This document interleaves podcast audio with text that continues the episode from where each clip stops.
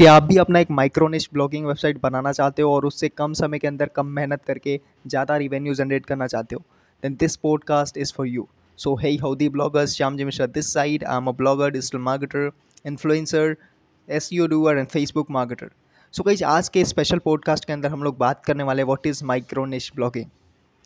देखो, बहुत से ऐसे जो नए ब्लॉगर्स होते हैं उनको माइक्रो निश ब्लॉगिंग का मतलब पता नहीं होता, क्या होता है क्या नहीं होता, और बहुत से ऐसे होते हैं जिनको माइक्रो निश के बारे में पता है लेकिन वो सर्च कर रहे हैं what are the strategies to work, जिसके ऊपर हम काम करके अपने माइक्रो निश वेबसाइट्स को रैंक करवा सकते हैं। तो ये गाइस बता दूँ दोनों दोनों कैटेगरी के ब्लॉगर्स के लिए।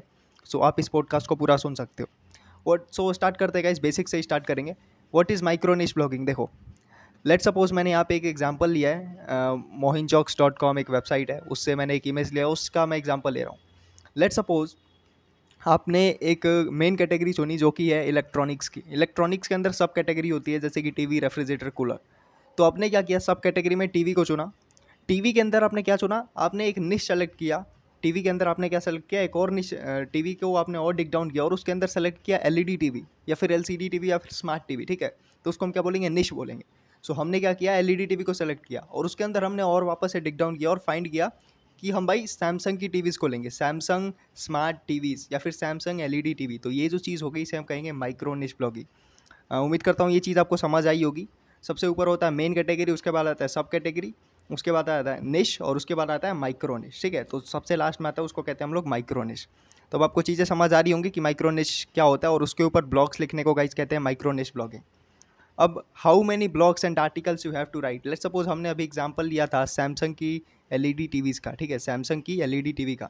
तो आपको क्या लगता है कितने इसके ऊपर आर्टिकल्स लिखे जा सकते हैं? लेट सपोज मेरे को पता नहीं है एक्जैक्टली, मेरे को कुछ नहीं पता। लेट सपोज सैमसंग के पास तीस या फिर बीस ऐसी एलईडी टीवीज़ हैं, तो आपको क्या करना पड़ेगा, बीस ऐसे आर्टिकल्स लिखने पड़ेंगे जिसमें आपकी हर एक उसके बारे में बताओगे, हर एक एलईडी टीवी के फीचर्स, स्पेसिफिकेशंस और बाकी सारी चीज़ों का आप बताओगे।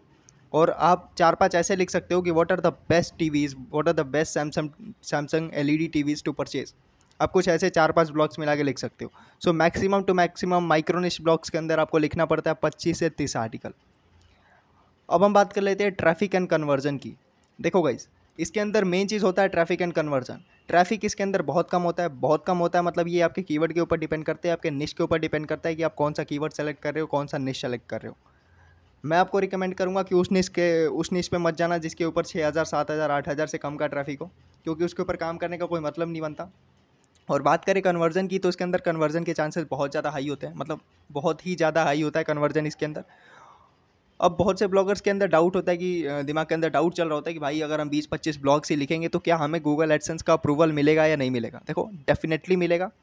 स्टैटिक वेबसाइट्स के बारे में आपको पता होगा, जैसे कि बहुत सी वेबसाइट होती है, सपोज बी एम आई कैलकुलेटर हो गया या फिर एस कैलकुलेटर हो गया, ये इस टाइप की वेबसाइट्स होती है। इसके अंदर क्या आपको लगता है, एडसेंस का अप्रूवल नहीं मिलता?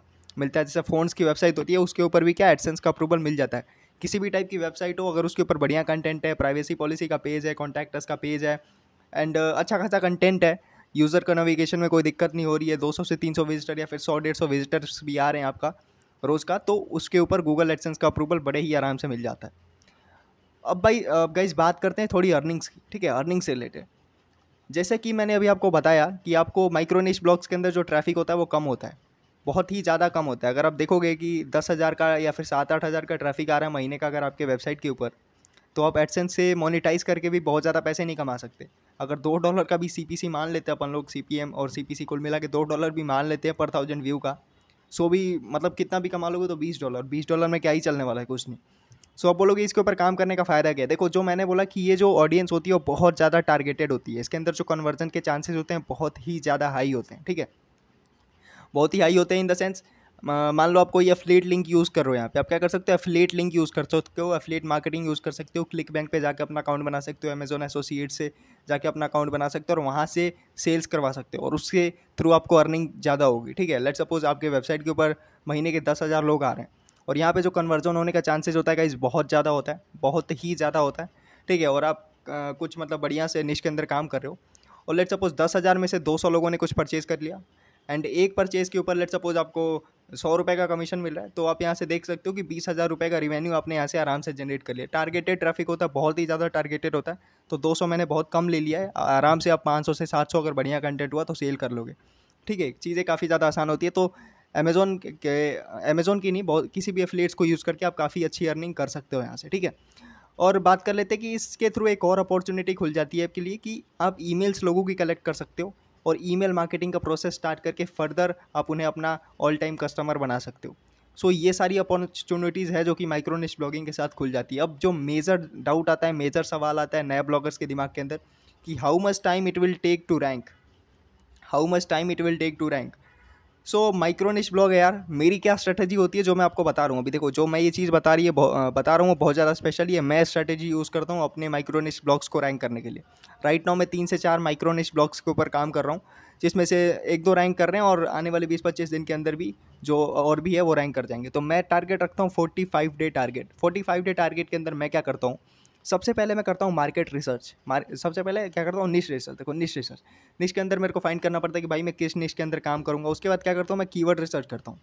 मैं क्या करता हूँ, कीवर्ड रिसर्च करता हूँ, लॉन्ग टेल कीवर्ड्स वगैरह फाइंड करता हूँ, फिर टॉप टेन ऐसे वैसे लगा के, मतलब सारी चीज़ें keyword research, long tail keywords के ऊपर काम करना, फिर कितना ट्रैफिक आ रही है, सारी चीज़ों को एक्सप्लोर करने के बाद मैं क्या करता हूँ, आर्टिकल लिखना स्टार्ट करता हूँ। तो इस ये सब मिला के मेरे को लगभग बीस दिन के आसपास लग जाता है। लेट्स सपोज मेरे को यार बीस या पच्चीस दिन ले लो, लेट्स सपोज पच्चीस दिन लग जाता है। सो so, पच्चीस दिन के अंदर मैं क्या करता हूँ कि सब कुछ मिला जुला के पच्चीस आर्टिकल लिख लेता हूँ और उसको क्या करता हूँ, पब्लिश कर देता हूँ अपने वेबसाइट के ऊपर। फिर उसको उसका ऑन पेज एसईओ करता हूँ, ऑन साइट एसईओ करता हूँ और दस पंद्रह दिन के बाद वो ब्लॉग्स अपने आप ही रैंक करने लग जाते हैं। ये माइक्रो निश ब्लॉग्स का फ़ायदा ये है कि आपको डू फॉलो बैकलिंक के पीछे ज़्यादा नहीं भागना, ठीक है। आपको डू फॉलो बैकलिंक्स के पीछे ज़्यादा नहीं भागना। हाँ, डू फॉलो बैकलिंक्स अगर आपको मिल रहे हैं तो आप बना सकते हो बड़ी आसानी से। और डू फॉलो बैकलिंक्स बनाने के लिए यार मतलब इतना भी मुश्किल नहीं है गेस्ट पोस्टिंग करना, ठीक है। गेस्ट पोस्टिंग कर सकते हो, डायरेक्टरी सबमिशन कर सकते हो, ये सारी चीज़ें आप कर सकते हो।